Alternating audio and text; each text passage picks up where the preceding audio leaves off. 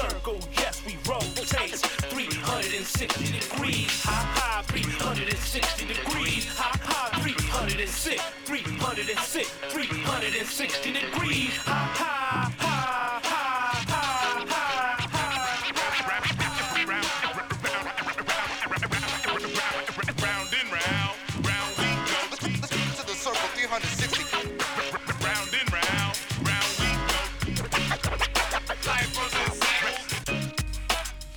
All right, good evening, everyone, and welcome to Full Circle, your cultural affairs radio magazine produced by members and graduates of the First Voice Apprenticeship Program, broadcasting from right here at KPFA in Huichin, occupied Ohlone territory, also known to settlers as Berkeley, California. This week on Full Circle, we will hear about three days of actions centering on the Antioch police. On tonight's show, we'll hear an update on a court case where the Racial Justice Act is being applied by attorneys. We'll also hear an in depth interview with the family of Angelo Quinto as they prepare to launch the Angelo Quinto Foundation with an event called End the Cover Up Excited Delirium.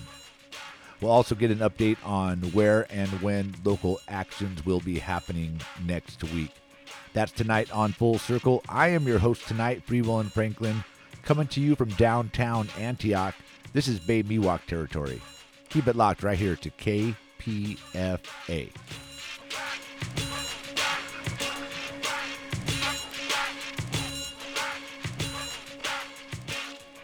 Yes, again, welcome to Full Circle, the weekly show produced by apprentices and graduates of the First Voice Apprenticeship Program. My name is Free Will and Franklin, and I will be your host tonight. And tonight we will be sharing a couple of interviews that stem from actions involving the Antioch police. First up, I'll be speaking with attorney Carmela Carmano. She is looking to apply the Racial Justice Act to a case she is working out of Antioch that involves the Antioch police. Check it out. All right, this is Free Will and Franklin on Full Circle here on KPFA. We are part of the Pacifica Radio Network. And coming up next, we are heading back to Antioch, California, just about 30 miles east of the San Francisco Bay, where the local police are caught up in a racist and misogynistic text message scandal. And as we speak, nearly 50% of the Antioch Police Department's about 100 officer force are caught up in this text message scandal, with many of them on paid administrative leave. These text messages were not only racist and sexist, they were also openly bragging about violence committed against the community, the community, mainly the black and brown community. Some of those messages joke and make light of violence they committed on the community, saying things like, I kicked his head like a field goal. Other messages called for violence against the mayor of the city of Antioch, who is a black man, and with one officer offering to buy a steak dinner for any other officer who would shoot the mayor with a non lethal beanbag type round. Organizers in Antioch with Reimagine Antioch along with other organizations, are gearing up for two days of action next week to take place on the steps of the Superior Court in Martinez. Joining us now to talk about a particular case surrounding these upcoming actions, as well as this text message scandal, is Carmela Carmano. Carmela Carmano. Carmela is an attorney and she is bringing another motion to the court citing the Racial Justice Act. And like many of you, I'm not a legal expert, but fortunately, Carmela is a lawyer and is here to educate us on the Racial Justice Act as well as why this is important for us to be watching. Thanks for taking the time to speak with us, uh, Carmela Carmano. Thank you.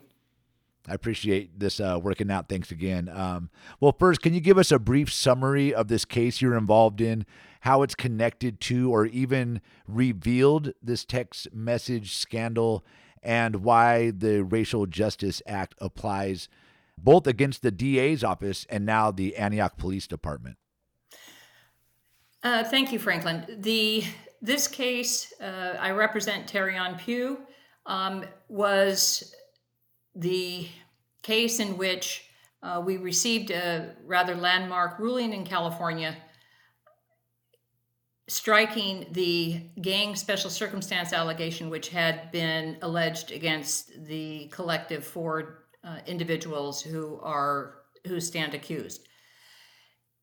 The initial Racial Justice Act motion that was filed addressed what we'll call disparate treatment of African Americans in the criminal justice system uh, in the charging decisions that were made by the district attorney's office.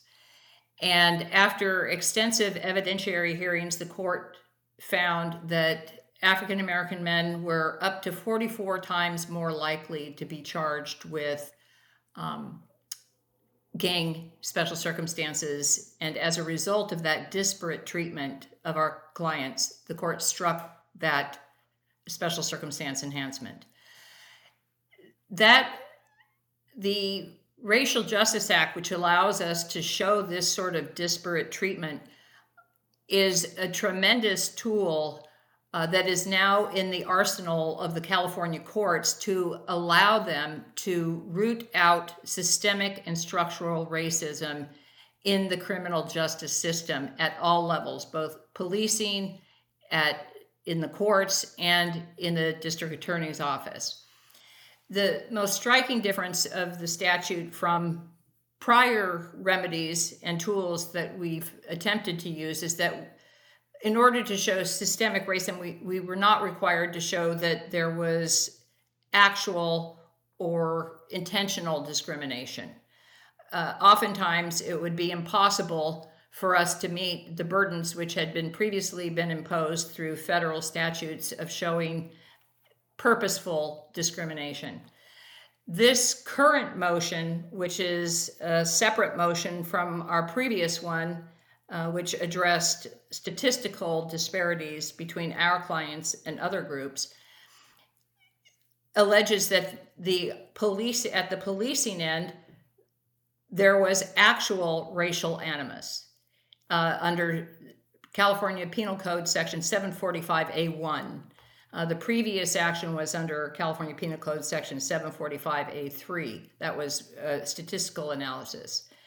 This case uh, is based solely on the text messaging as evidence of actual and uh, racial animus. And that's how uh, the Racial Justice Act has applied to this case. The reason why we gained access to uh, the text messaging, uh, as I understand it, uh, is because of a criminal investigation that is being undertaken with regards to certain officers associated with the Antioch Police Department. In the course of that investigation, which the FBI is involved in, at least three officers' personal cell phones, um, search warrants for those phones were obtained. And it was from those personal cell phones that the district attorney's office discovered this text messaging between the significant number of Antioch police officers involved in the scandal. And just to be clear, um, a lot of those messages contained uh, the N word in multiple forms. They were referring to the black community as gorillas, monkeys, water buffalo, and a lot of other words I, I can't use on the air. So we talked about this a little bit earlier off the air. So, what is the importance of these remedies or these judges' decisions under the Racial Justice Act? And why are those remedies important despite the fact that some of these cases may involve allegations of serious crimes? So, there are multiple reasons why the Racial Justice Act is so crucial to restoring and remedying uh, systemic racism within the criminal justice system. And one of its main purposes is to restore the integrity of the entire judicial, criminal judicial process. And it's important because although we have recognized uh, the existence of racism within the criminal justice system, the previous tools that we had were ineffective in actually creating the type of change and accountability that is necessary to root out racism in this system. Um, I expect to have an expert uh, who will testify about how the law historically has supported racism uh, throughout history, um, not the least of which was Jim Crow. So the tools which we had previously were ineffective.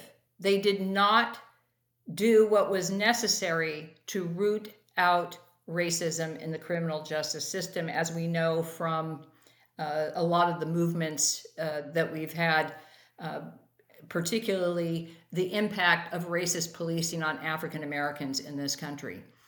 So the difference is that the Racial Justice Act provides a robust set of remedies which includes dismissal or reduction of charges or special circumstances, regardless of the underlying facts that might justify the outcome. And this approach is necessary and consistent with the stated purpose of the statute to restore integrity to the criminal justice system because they are necessary to protect certain values like the need to ensure the legitimacy of a state institution that has the power to coerce and incarcerate individuals.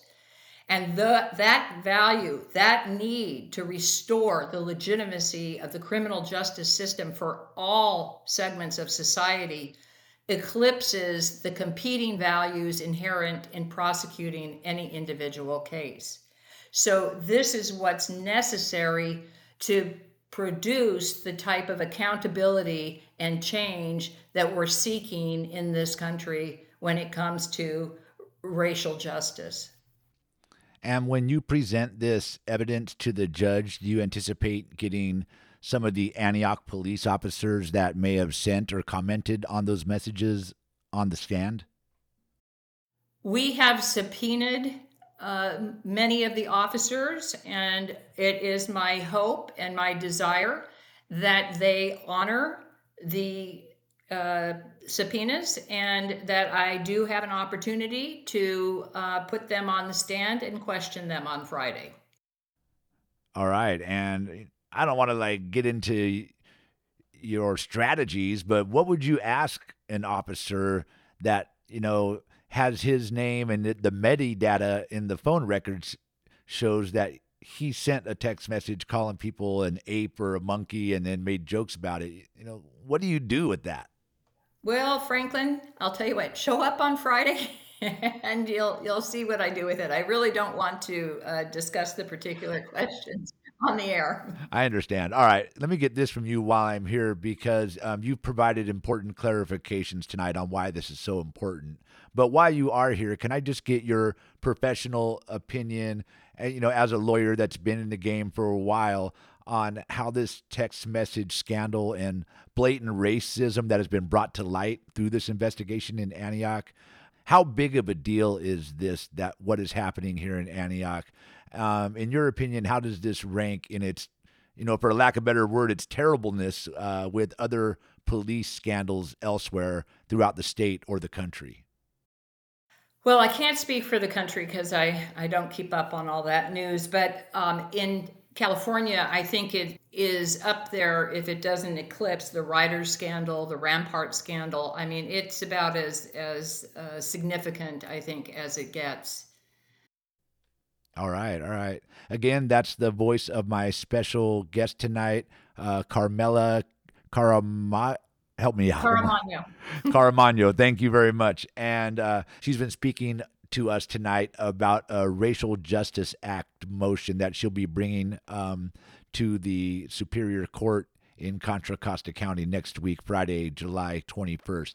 And while I have the the listener's ear for a moment, I want to um, remind everybody and let you all know that um, Reimagine Antioch, full disclosure, myself I am a member of Reimagine Antioch, um, will be having some actions around this Racial Justice Act case, as well as another action at the court. So let me go through those real quick, and that would be Officer Nutt. Um, former Antioch police officer, Officer Nutt, will be arraigned on his charges of assault by an officer under color of authority. And that was when he uh, attacked a young man that was, you know, suffering maybe a panic attack, was kind of scared to um, get into a car with these officers. And the man was beaten by Officer Nutt, which violated the department policy on use of force. And he was terminated for that. Um, but he will be being arraigned July 18th at the Superior Court. That's a Tuesday. And Reimagine Antioch, along with other community folks, will be outside the courthouse at 1230. And we'll have a short rally on the courtroom steps, uh, the court steps, and then we'll head into the courtroom around 1:15 to pack the courtroom. So that's July 18th. Gather at Superior Court in Martinez, 1230. That's 725 Court Street in Martinez. And then, as you heard earlier in the week, um, and you'll hear again after this interview tonight on Full Circle. Um, the Angelo Quinto family is launching the Angelo Quinto Foundation, and they're going to kick off the launch of their foundation with an event called End the Cover Up Excited Delirium. So they'll be exposing um, the junk science of excited delirium and have experts, including Assemblyman, uh, Assembly Person Mike Gipson, who's going to be presenting a bill, I believe it's AB 360, to end the use of excited delirium as a medical term describing anything that has to do with someone's death, whether in police custody or not. So that's the Quinto family event. That'll be July 19th. 2023. That's going to be at 2151 Salvio Street in Concord, and that's going to be the offices of NAMI Contra Costa. And then again, we've been speaking um, with Carmela Caramagno, Caramagno, and she will be presenting a Racial Justice Act motion. That's July 21st. And we'll be gathering in front of the AF Bray Courthouse in Martinez at 8 a.m. And I believe the case is called for around 8:30. We'll wait for the um, for what happens in the courtroom, and we'll wait outside. And hopefully, uh, the press will be out there. We'll have a press conference, and maybe we'll get some words um, from Carmela as as to what the judge. Um, I know he's not making a decision, as you said, but you know we'll see how the day went or how the morning went. Is there anything you'd like to add as to the importance of, you know, like we talked about earlier, keeping the systems of power in check, using the tools like the Racial Justice Act whenever possible? Well, it's the only way we're going to effectuate, effectuate the change that needs to happen. All right. I hear you. There's we got to do something out here, and um, we're working within a system that has um, systems in place. And right now, we um, you know have to work within that system, and this is just one of the tools. Well, I appreciate you for speaking with us, um, Carmela. Thank you very much for your work and for you know trying to do something about what we've discovered. Well, I think a lot of us have known, but what has now come to light, and um, that is the blatant racism within. I would say, you know, personally speaking, law enforcement in general, um, just from its roots and its creation. But now that we can see um, especially in certain areas and places where the text messages have come to light. And we also see that this investigation to Antioch has spread out into Pittsburg, um, Oakley, and um, it's getting bigger all the time. And this is just the tip of the iceberg because we have not yet seen the majority of the um, text messages and the ongoing investigation.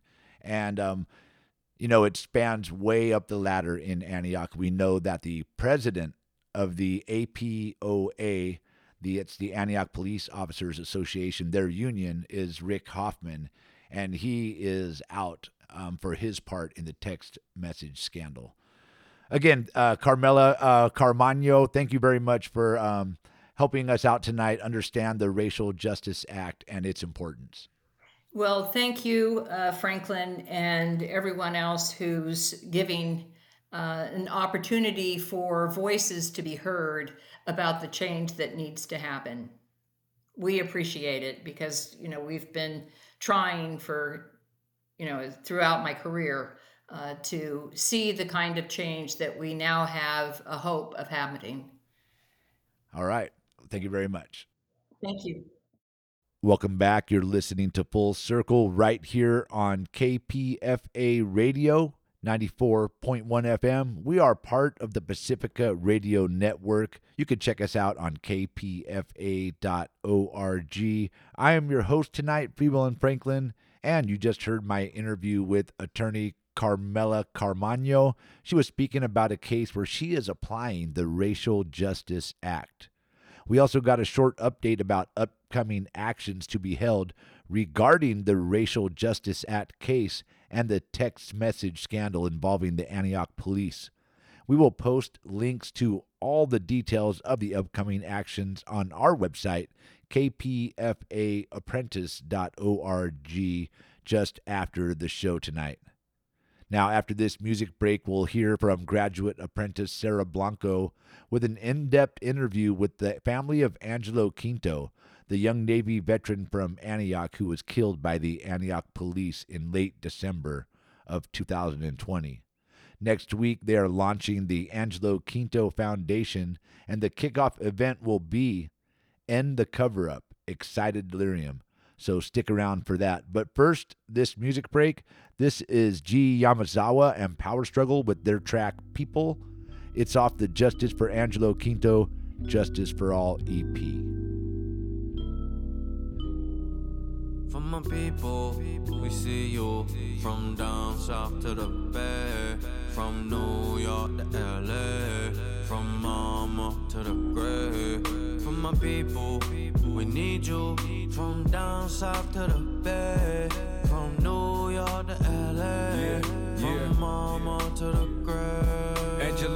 Quinto, 30 years old, a Navy veteran, kind, intelligent, whole life ahead of him, a victim of violence inflicted by cops. System demands that you're silent and watch another brother get shot or knee to the neck. Serve and protect sounds more like a threat by the boys in blue, so we sing these blues. Build and move to abolish this crude and corrupt mother. They keep killing our folks. This is for the families of the victims they broke. This is for the people they gun and choke. I can't breathe, last words they spoke. From my people, we see you from down south to the bay, from New York to LA, from mama to the grave. From my people, we need you from down south to the bay, from New From mama to the grave. From mama to the grave, we blossom through pain like flower in vase, like sparkling daylight. Star splitting through the dark, the drama of a life. Most of us just trying to work through the stage fright. Yeah, how many lives they gon' take? Like, write it off as mistake, like, get your take right. Why when we talking race, it's something we don't take like. All 50 states dealing with similar case, like, get your pace right. They in your face, like, yeah. We gon' make it real clear, we ain't going nowhere, yeah, we all still heroes. From my people, we see you from down south to the bay, from New York to LA, from mama to the grave.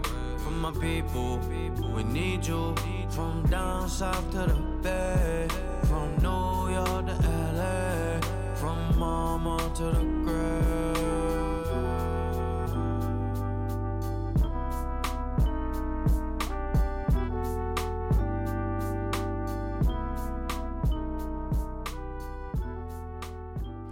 Right now, for this segment, segment producer Frank Sterling and I are going to try to tell the story of a life, the life of Angelo Quinto, and how he lives on. Angelo was a young Navy veteran and much, much loved member of his family. On December 23, 2020, Angelo's family called 911 when he was having some mental health challenges and the family independent investigations are indicating that his death may be attributed to the police. The coroner's inquest cites excited delirium as that cause. We're going to have a discussion with the family of Angelo Quinto about his life, his death, and some of their tireless work for justice. So I want to first welcome the family, Angelo's mother and father, Cassandra and Robert. Welcome to Flashpoints. Thank you very much, Sarah. Also, we have Angelo's sister Bella. Welcome to Flashpoints. Hi, thank you so much for making the space for this. Joining us now is Assemblymember Mike Gipson, who is working on a bill on the topic of excited delirium. Thank you very much for having me. And to the Angelo Quinto family, good afternoon. Good afternoon. Good afternoon, Mr. Member Gipson. What we thought we'd do today first is we're going to start with a clip of Angelo while he was alive. Here, Angelo is alive and walking and, and discussing his life. I wanted to uh, build something, you know, and well, that brings me to here today. I am out just kind of hiking, just checking out the scenery around me. I moved back to the Bay Area, but I didn't want to move back to Berkeley. I wanted to be close to my family, but far enough that I felt like I felt isolated, but close enough that I could see them. And boy, I tell you, these past few months have been just so busy, like busier than I'd ever thought that I was gonna be. Um, more driven than I ever thought I was gonna be. Uh, more inspired than I ever thought I was gonna be. It was nuts. I'm supremely grateful. I know I have a guardian angel watching over me, but you know, this time I, I've moved out. Finally have a car. I am uh, back in the game development and I'm just inspired again. That was the voice of Angelo Quinto while he was alive, vibrant, loved one gone too soon. Anyone in his family want to say anything else about the beauty of Angelo while he was alive? Yeah, thank you. Um, thanks for playing that clip.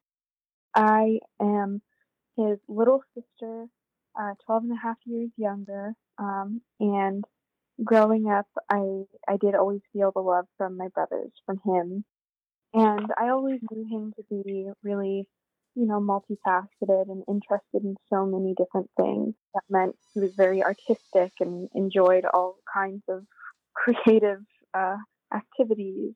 Um, he enjoyed cooking a lot, and recently, um, he really liked fishing and uh, he was also just really smart and introspective, and I feel like that was something that really defined him too. His ability to reflect and, and always be learning um, about himself and about life. Um, and uh, in another part of that video that that clip was taken from, he talked a little bit about the Navy and how that wasn't a closed chapter in his life. And I know that that was something that truly meant a lot to him. His experience, um, his short experience while there, and um, what he gained from that uh, was really meaningful to him.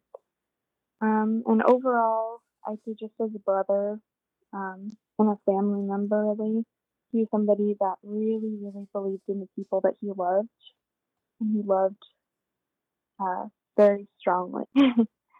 Um, and those are just some of those those things that I would love for him to be remembered for. Thank you. Thank you for sharing the spirit of his life. Yeah. And so with that beauty, I I am now though going to describe what happened to Angelo Quinto and the following can be triggering for some. Uh, December 23rd, 2020, Angelo's family called 911 when Angelo was having some mental health challenges. When the Antioch police arrived, Angelo was being held by his mother, Cassandra. And the police officers on the scene then took Angelo from his mother's arms and proceeded to place him face down on the bedroom floor. They then placed Angelo's arms and legs behind his back and knelt their body weight on him. This continued for several minutes until Angelo became unresponsive and stopped breathing. When medical personnel arrived on the scene, it said they tried life saving procedures, Although they revived a faint heartbeat, Angelo never regained consciousness and was pronounced dead a couple of days later at a local hospital. The results of the coroner's inquest and the family's own independent investigation are all just staggering to hear. Let me start with my sincere condolences for you all and thank you for the continued work that you're doing despite this tragedy. I do want to ask first, before we get to the assembly member, if the family can explain a little bit about what your independent investigation and your lawyers have found with regards to excited delirium, specifically as it relates to Angelo. Yeah, thank you, Sarah. You go ahead.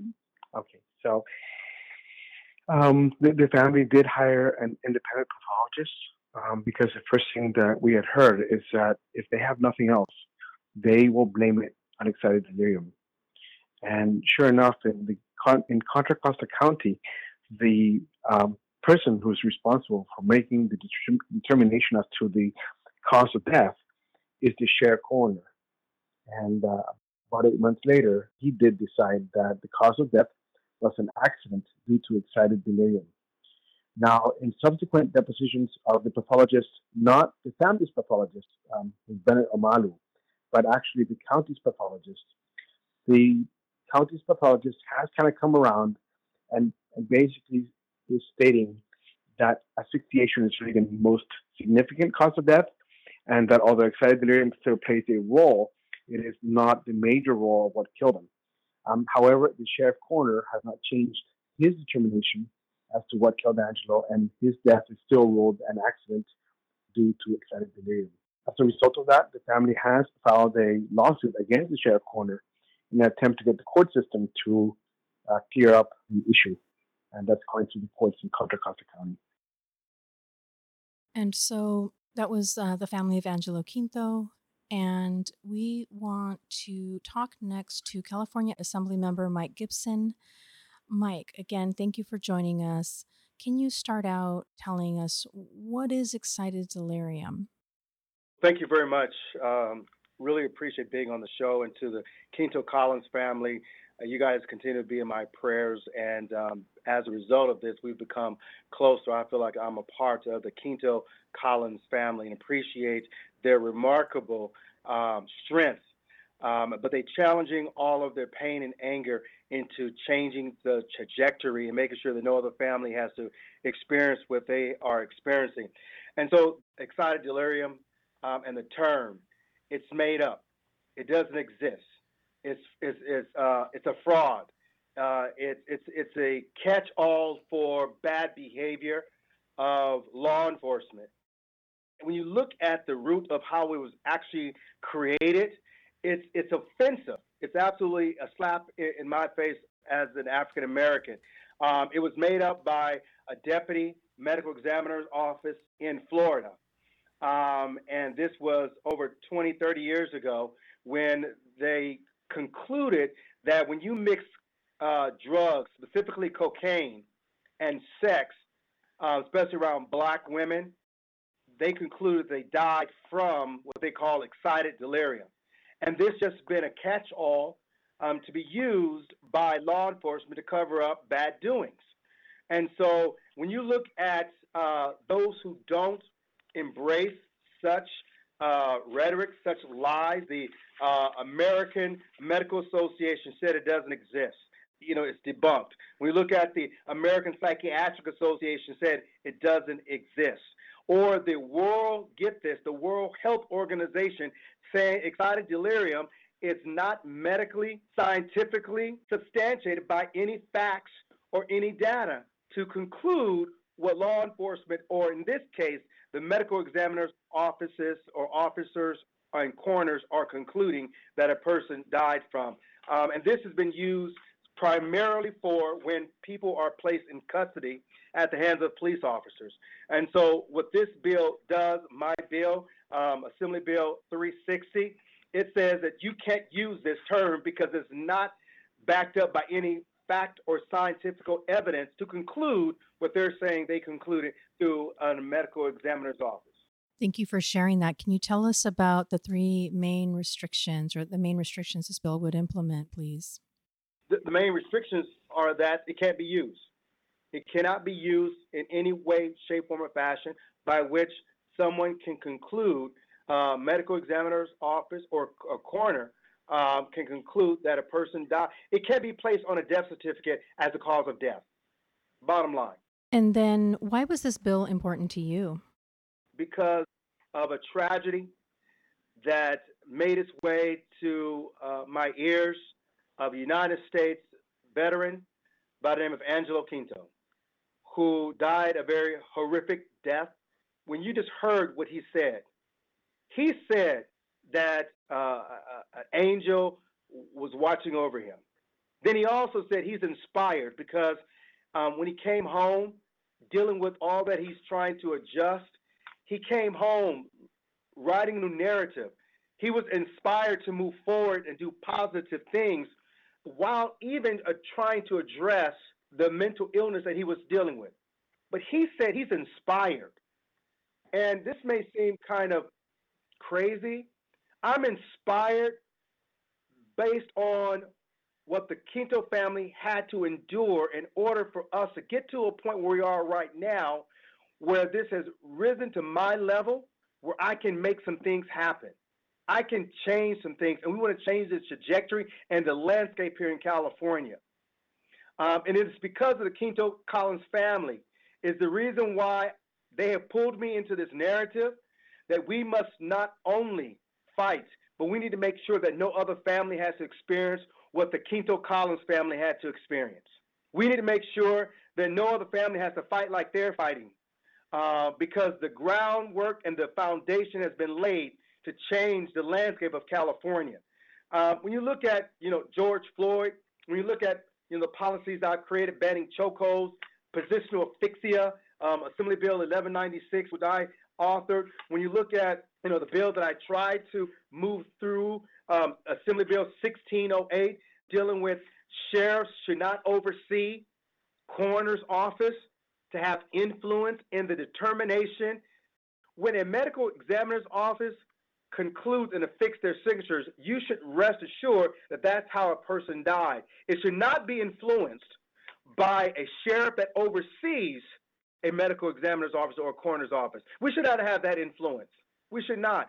They should be set by themselves. They should um, not have uh, their superior telling them, well, they didn't go to medical schools. They didn't go to forensic pathology schools to conclude what the cause of death may have been. And so, why should they oversee the coroner's office? And that's what Assembly Bill 1608 was seeking to do. We were unsuccessful, but damn it, we're not giving up. We're looking at other ways to um, to making sure that the landscape in California um, is changed moving forward. We want transparency and accountability. Can you tell us where the bill is now, what's happened recently, and what you expect to happen? Sure. The bill is an appropriation, and I would simply say to um, highlight and underscore that this bill has received bipartisan support. And it's great that I have Republicans and Democrats supporting the elimination, if you will, uh, the prohibition on the term excited delirium. So this bill is right now in appropriations hands in the Senate. And we are motivated, one, that this bill will get out of Senate appropriation and get on the floor where it will have the debate that it needs to have. But at the end of the day, I believe this bill will pass the state Senate and get on the governor's desk, and the governor will sign this bill into law.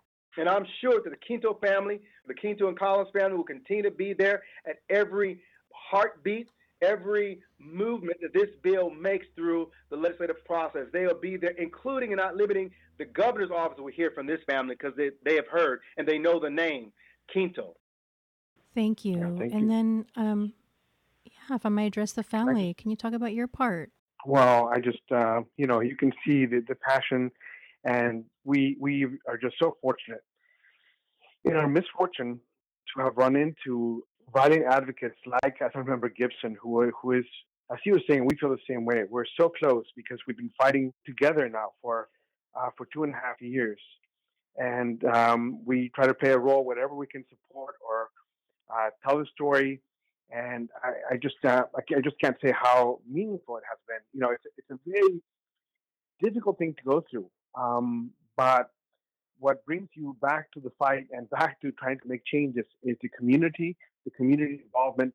And when you get all the way to uh, to Mike Gipson's level uh, on the assembly, and he is su- such a champion uh, for changes every year, bringing multiple changes uh, to this environment. And I've got to say, they're smart changes. These are changes that I think are common sense. Excited delirium, the entire medical profession agrees it doesn't exist. So thank you, Mike Gipson, for bringing this forth and passing this with Republican votes. That's amazing, and it's testament to how um, um, to your leadership. Um, and uh, it's been a pleasure to working on AB 490 with with you and uh, AB 1608, although that did not pass. But um, thank you for uh, uh for, uh, for for keeping Angelo's name alive and for letting us tell the story and help in any way that we can to pass this courageous piece of legislation. I just I just really want to say that because it's it's it's really helped us in our process, and um, uh, we just really have, have found the, the, most amazing ally in Assemblymember Assemblymember Mike Gipson. Thank you. And that was Robert, the father of Angelo Quinto. And so we're discussing AB 360, a California bill that would prohibit excited delirium from being recognized as a valid medical diagnosis or cause of death in this state. Assembly member, you had mentioned AB 490, which has already passed. Can you give our listeners who haven't heard about it an overview of, of what that is? Yes, thank you very much for the question.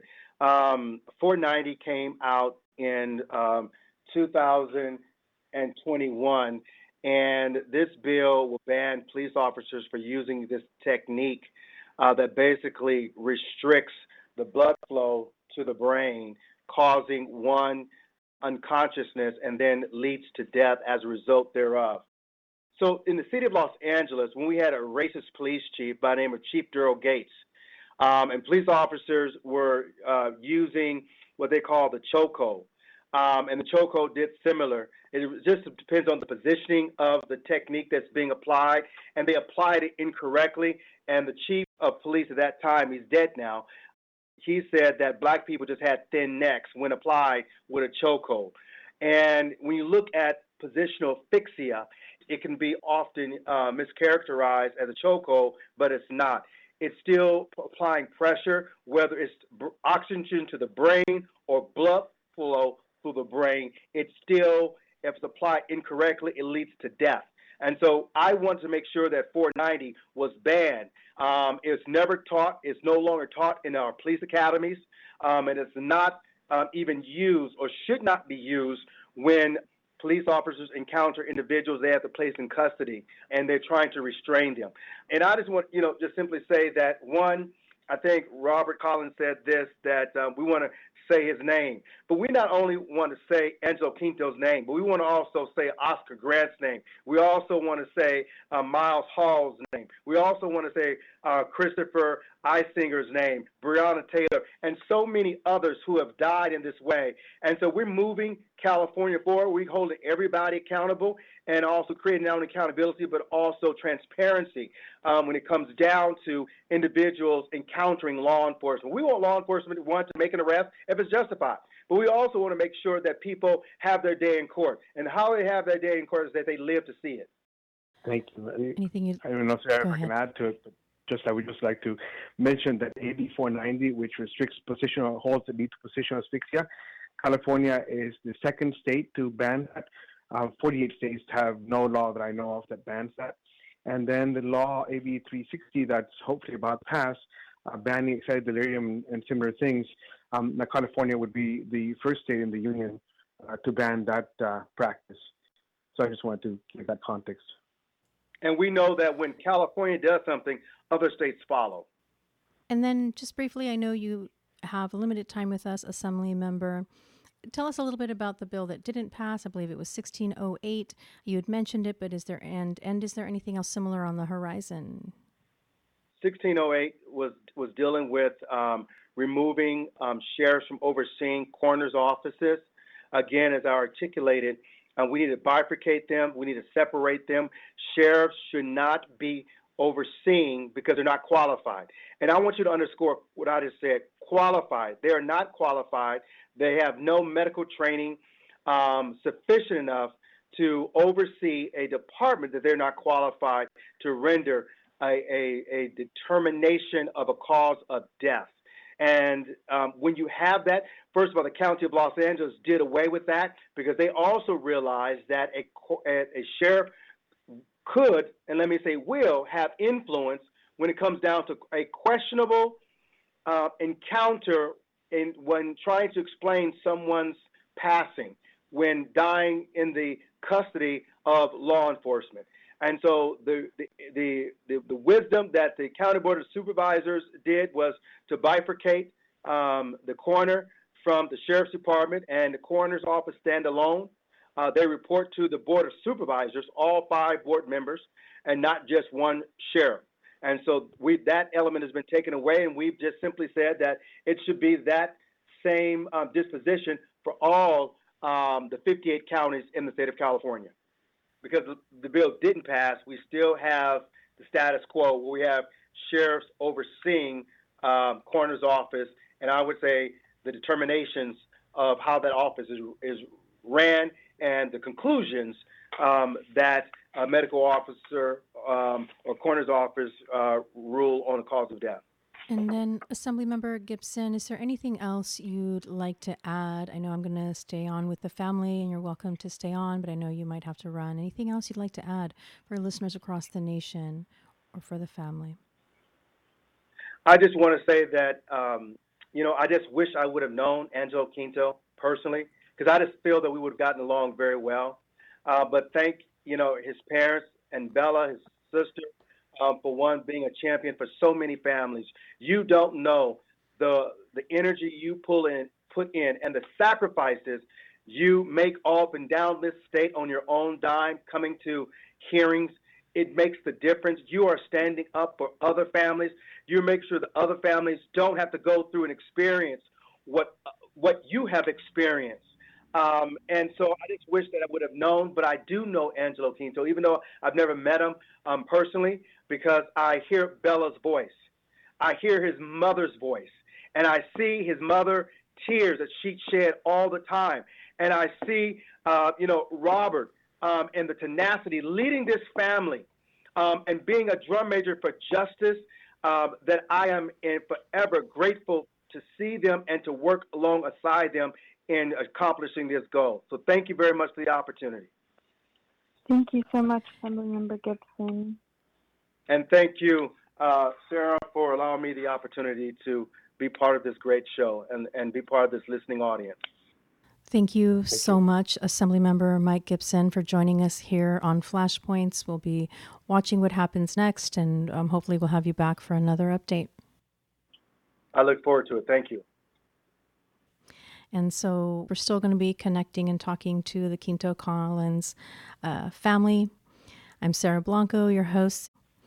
And so that was Assemblymember Mike Gipson representing the 65th District. He's championing AB 360, um, a bill that is uh, trying to make sure that excited delirium doesn't go anywhere near a death certificate or anywhere near a diagnosis in the state of California and then they're hoping for other states to follow as well. So, we've talked about the Quinto Collins family, and we have uh, Robert, his father, and I know um, that mom is there as well, Cassandra, and we also have Sister Bella. Um, but there's so much more to know about what this family is doing. They have worked tirelessly to bring justice for their son Angelo and the community as a whole. So, to bring justice, but healing as well to the community as a whole, locally in Antioch, California, the city where Angelo was killed. They have fought alongside local activists and helped in the achievement for a variety of things um, in the achievement for the city police to get body cameras. Family has also, uh, along with you know city officials, but they've instituted the first non-police emergency response team to 911 calls for service. Um, in our area. I, am going to have you speak a little bit more about that. It's known as the Angelo Quinto Crisis Response Team. So, can someone talk to me first about this Angelo Quinto Crisis Response Team, AQCRT? It's super exciting. Not a lot of places have it. Tell us about what you know about what existed in just in California or in the county, um, and what what it does. Thank you. Yes, um, I can start with that. So this um, response team is something that the community has been uh, asking for for a very long time, and um, we we uh, made that one of our first requests as soon as we came out with Angelo's story. Um, we, well, I expressed personally that I wished that I had a different number to call. I didn't know if there was anybody else that I could have called, um, and my dad I felt was too far away at the time. And I truly believe that if I had known about the resources such as NAMI Contra Costa and, you know, now this crisis response team at the time, and if it were in place and functioning, um, I, my brother would be alive today. So this response team is still dispatched through uh, the 911 dispatchers, and they still do get accompanied by police. There's a lot of work still to be done, of course, but they are trained professionals who um, understand how to deal with mental health crises in a compassionate and effective way. Um, we hope to see this grow and evolve to become as culturally competent and responsive as possible and um, also just as you know effective as it can be so that is something we're looking forward to and we've heard some good things about some calls that they've they've brought on. So we are very hopeful for that to continue to evolve um, and progress. Uh, Dad, do you have anything to add to that? I would just add that um, you know, of course, it's great to hear Member Gipson, and we appreciate him so much, and and what you're saying. But I just want to make sure that we understand that you know, as Bella was saying, these are things that the community has been asking for for a long time, way before Angelo died. And so what we really did is just join people that were already trying to effect these changes, like in uh, you know in Antioch, uh, as Senator Monica Wilson was trying to effectuate the change of the non-police mental health response teams. So we're just very happy that we've been able to add a voice. Um, and as as Senator Gipson was mentioning, there are so many names that it's always difficult for me to figure out where to begin. Even if you look at a community like Antioch, or if you look at Contra Costa County, um, but we can't forget that there are all those names. So there are all these injustices that have been committed before Angelo and after. Um, and it's really about uniting with the community and seeing what changes can be made. I think every change that has been made um, is a change that was, I mean, frankly, a common sense reform. Um, that once it actually passed, it was it wouldn't be controversial anymore. Uh, but we're just in this situation where some of the changes tend to be so polarizing, and so I think I think we just need to continue to work together to to see what common sense reforms we can carry out. Uh, and I think everything um, that has been done has been like that. But I, I just want to also mention the other families because we've worked really uh, closely with other families of Oscar Grant and Miles Hall and and many many others. You know, in, in, in many of these things. So uh, apart from so many brave legislators that have joined and and uh, put uh, some political capital to work for these reforms um, that have been carried out there's still work to be done with the uh, Angelo Quinto uh, non-police mental health response team, but it's a really, really important step forward. Uh, that and body cams and positional asphyxia, you know, I think we, we have been fortunate or unfortunate in some ways that, that, that these abuses have been going on for so long, but, th- but those are really, really key reforms. So thanks, Sarah. Thank you so much. And then in the uh, final question, talk about the kickoff of the Angelo Quinto Foundation next week. Yeah, thank you. And Dad, thank you for adding um, all of that.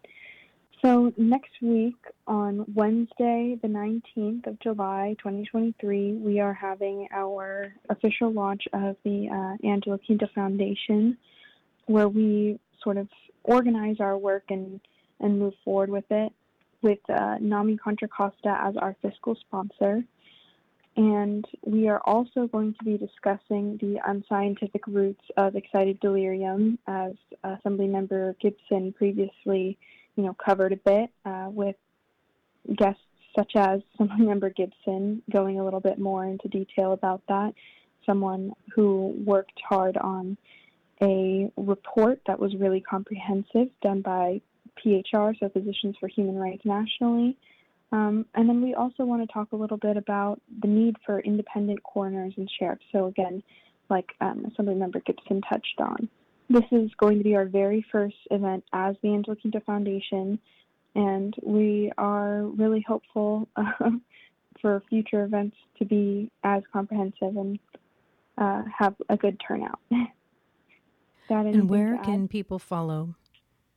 So you can definitely find this information on our Instagram and Facebook. So our Instagram is Justice for Angelo Quinto, and our Facebook group is Justice for Angelo Quinto and the Angelo Quinto Foundation. And you can also find it uh, currently on our website, justiceforangeloquinto.org, and look out for the official Angelo Quinto Foundation website on the date of the launch. And this is going to take place at the NAMI Contra Costa offices at 2151 Salvio Street, Concord, and via Zoom uh, at bit.ly slash capital AQF 0723. And again, that's July 19th, um, and that will be at 3.30 p.m. Um, that was the voice of Bella, sister for Angelo Quinto's sister, and that was his father, Robert. And we've been talking about um, all of the successes that many, many collective families across the nation, really, and their loved ones and their spirits have been working towards, and a variety of different uh, crimes against against humans and uh, people who interact with the police. I want to thank you very much for joining us today, and hopefully we'll have you back after your launch to hear some more updates. Thank you for joining us. Thanks so much for having us. Thank you, Sarah. All right. Bye bye for now.